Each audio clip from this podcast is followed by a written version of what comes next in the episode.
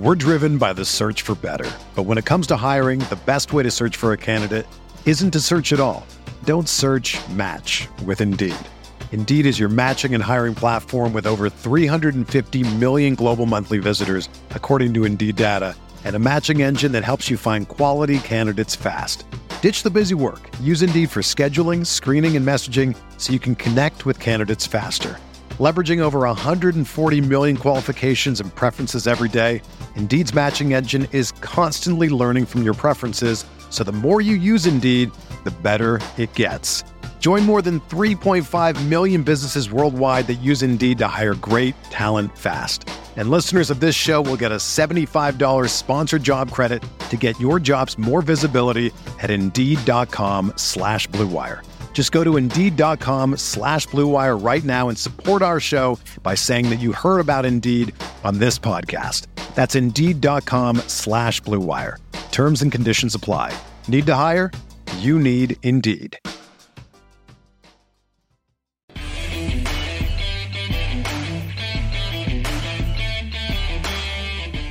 Hello, welcome into the Guilty as Charged podcast. Today we're talking about how the Chargers compare to the rest of the AFC West, just purely when it comes to draft position versus consensus board. I'm not here to talk about whether that's a fit, the grade of the player, the context, all of that. I'm just looking at consensus board versus draft selection. Now, I did do a video for this already comparing the Chargers to the Ravens, actually, because the Ravens I think just off the top of my head, they feel like they're one of the more favored teams in the media when it comes to draft value and having very good drafts, at least recently. So I compared them to the Ravens already. That's a members only video. I went through all the Chargers picks and just, you know, plucked out notable reaches, notable steals, that sort of thing. So a more Chargers specific in depth one and a comparison to the Ravens. That was a members only video, a Patreon only video. That's not going public anytime soon, if at all. Today, we're talking about the AFC West. I didn't want to do this. I really didn't. I didn't even think I was going to do this, but I, I finished up the Ravens versus Chargers video. I went to bed, about to go to sleep, and then someone messaged me and said, "Well, I liked that video, but how do they compare to the rest of the AFC West?" Uh, of course, I get out of bed, get on my computer, and I start going to work on this. It did take a bit, so I figured I'd share it. I was going to make it a members only video, but I think there's enough work in here where it is, I feel like it's worth sharing with anybody who's curious. So, the other thing we talked about in that video, it's context. Everything context, weighted rounds, why this, why that, every year, why did someone fall, all that. We talked about the limitations of what I'm about to show you here. There's plenty of limitations. I just trust that if you have not seen that video, or even if you have, I trust that you, the audience, understand that there are limitations to this.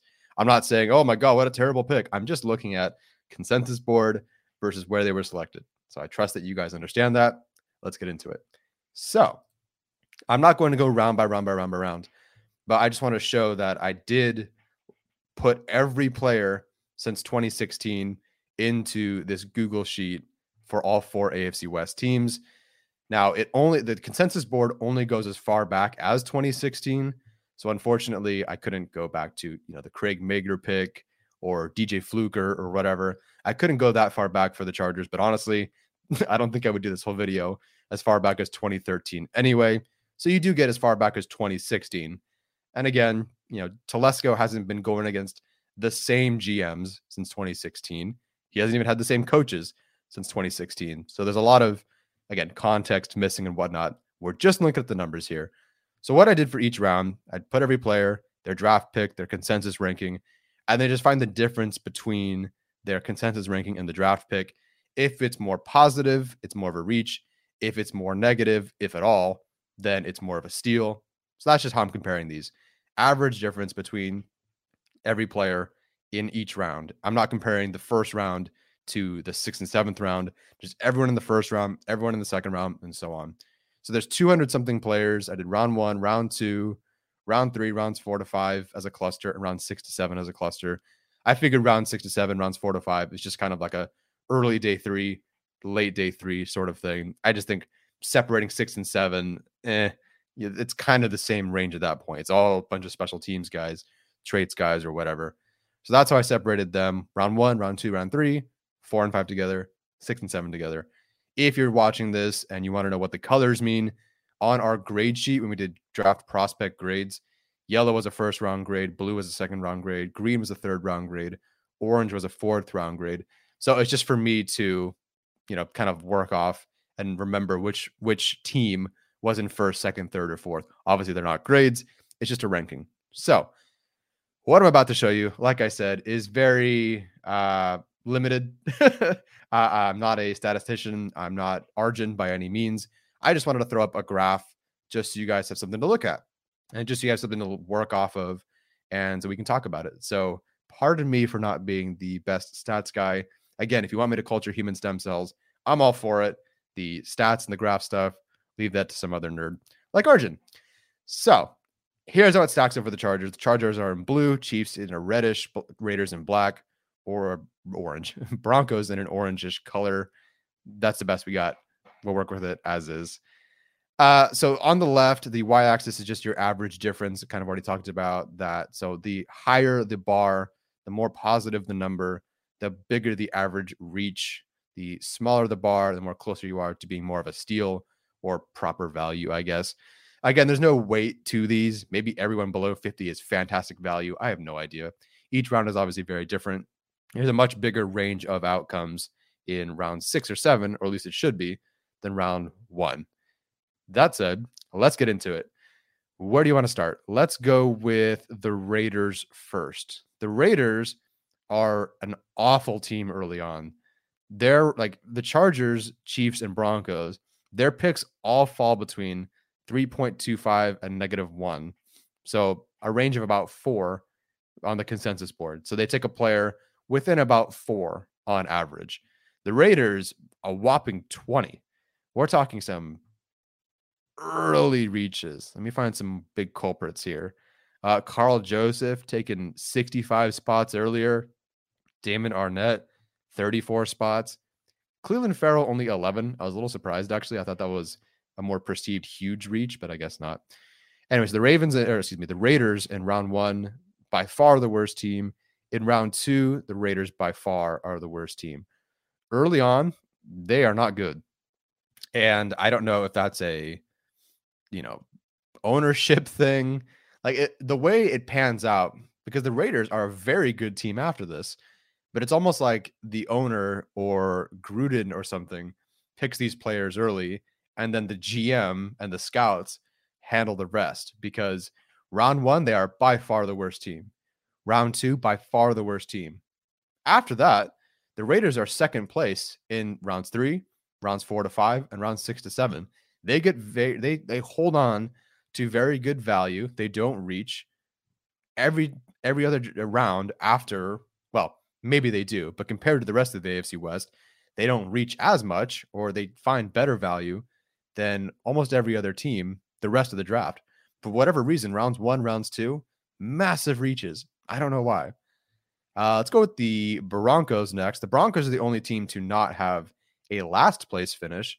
However, they don't have any, they have one first place finish, but they don't have any last place finishes. So that's good.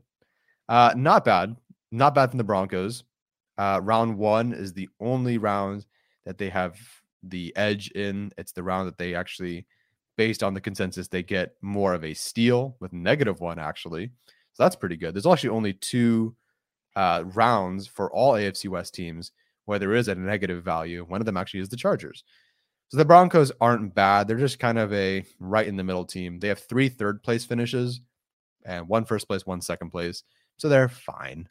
They're fine. In round one, though, they do get some pretty solid players. They do get pretty good value overall. Um, but I guess when you're drafting like top 10, you know, like Surtain at nine, Bradley Chubb at five, you're, you're, you're not really finding any surprises there. So that's that. Then we'll go to the Chiefs. The Chiefs have one first place finish, one very notable first place finish in round three. Uh, it's notable because the Chargers are the opposite. Uh, but the Chiefs do drop really well in round three. I think that's your Chris Jones round. Let's actually look at it. So the Chiefs, that is your oh Kareem Hunt, Derek Nnadi, Dorian O'Daniel, Khalen Saunders, Lucas Niang, Leo Chenal. Leo Chenal really helped them out here quite a bit. I don't know who KeiVarae Russell is. It's been a while since I've even heard half of these names, but he was a huge reach for them in round three. But guys like Leo Chenal, Lucas Niang, that's really good value for them. So that really helped them out here. So not bad. So they're the best round three team, but they also have two last place finishes in rounds four, five, and then round six and seven. So day three, they're not great in terms of reaching, or st- they're yeah, in terms of reaching, they're not great. More significant reaches. Okay, so the Chargers. The Chargers overall, if you're just tallying up who wins the most, it's the Chargers. The Chargers do have an edge in terms of draft value, average difference in round two, rounds four to five, and round six to seven. So round two, round two makes sense. I feel like that's your Nasir Adderley, that's your Asante Samuel Jr. A lot of good value there for the Chargers. It's kind of just always been that way for them. I feel like they always find a way to get a nice little steal or some good value in round two. In round one, they have a second place finish. And again, Telesco very much stays with it. Like one of the reasons Trevor Penning was an option at 17 is because he fall he fell right in between that range of where Telesco usually drafts. I mean, if you look at round one, it's pretty close. Like the difference is six or nine in either direction. You know, the Raiders 65. You know, you look at some other like the Chiefs, there's 13, 14. So the Chargers stay very much so within those single digits. So a lot of good, a lot of solid value there. It's it's always players right within a certain range, which again, like this is a flawed set of stats and whatnot, but that is worth keeping an eye on moving forward. They're not going to take someone who's ranked 30th it, they might get someone who falls to them, right? That's that's their biggest uh, difference was Derwin James, but they're never really going to reach for someone who's 10 spots out. So if the Chargers are picking at 25 next year, you got to find someone who's within like a nice single digit range for them to take. If you're looking at someone in the 40s, it's probably not going to happen based on Telesco's history, which is a good thing. In the second round, they do get the best value. We talked about that. Holy Lord, the third round. I don't know what happens. Again, look, it's not a judgment of the players. There's no context, whatever. But just comparing them, man, the Chargers reach. And the funny thing is, this was the most consistent round for the other three AFC West teams. If you're just looking at them comparing to each other, right? Chiefs 26.1, Raiders 27.6, Broncos 28.8, Chargers 96.6. I mean, it is by far the biggest reach round of any team in the AFC West.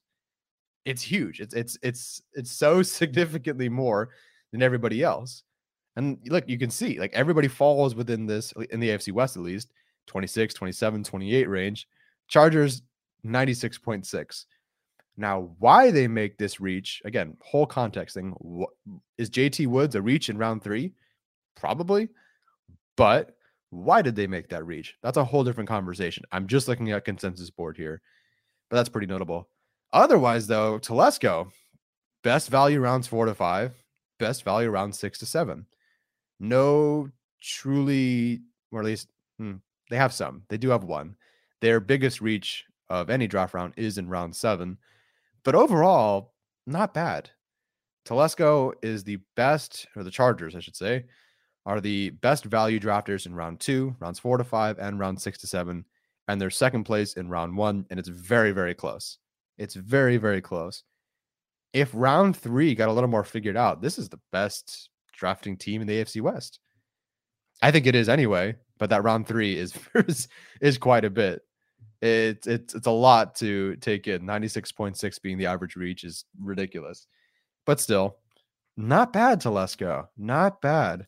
I think you know we look at our individual teams and we think of oh my gosh that was a reach oh here goes Telesco again oh here goes this or that but it's cool to look at this overall to see well you know we know about the Chargers and we know kind of where these picks should be going but what about the rest of the AFC West how do they compare to those teams is is Telesco a bad drafter like we just we look at it oh is it better than eh, Telesco this and that and maybe he's a bad drafter, but compared to the AFC West, it could be worse. And honestly, I think the Chargers have a case for being the best value drafting team. Now, whether they develop or whether they succeed or whatever, whether they even fit the team is a whole different story. But just in terms of value, I do think the Chargers are the best value drafting team, which is cool. That's really cool. Other than one glaring notable exception, the Chargers are first place in three of the five. One of them being the second round, and two being day three is really cool. Right. So some good early value, some good late value, one glaring ridiculous third round thing, but very, very solid for the Chargers. I'm actually really impressed. It's cool to look at this. I don't know if you guys find this as interesting as I do, but I know this hasn't really been specifically looked at for the Chargers. I think many people will look at JT Woods or whoever. Go, ah, ah, awful, terrible. Telesco's terrible. And maybe he is. but let's compare it to other teams. And I think this is really shows you that while there are certain problems with Telesco round three, it could be worse. And honestly, in terms of just value drafting, we should be lucky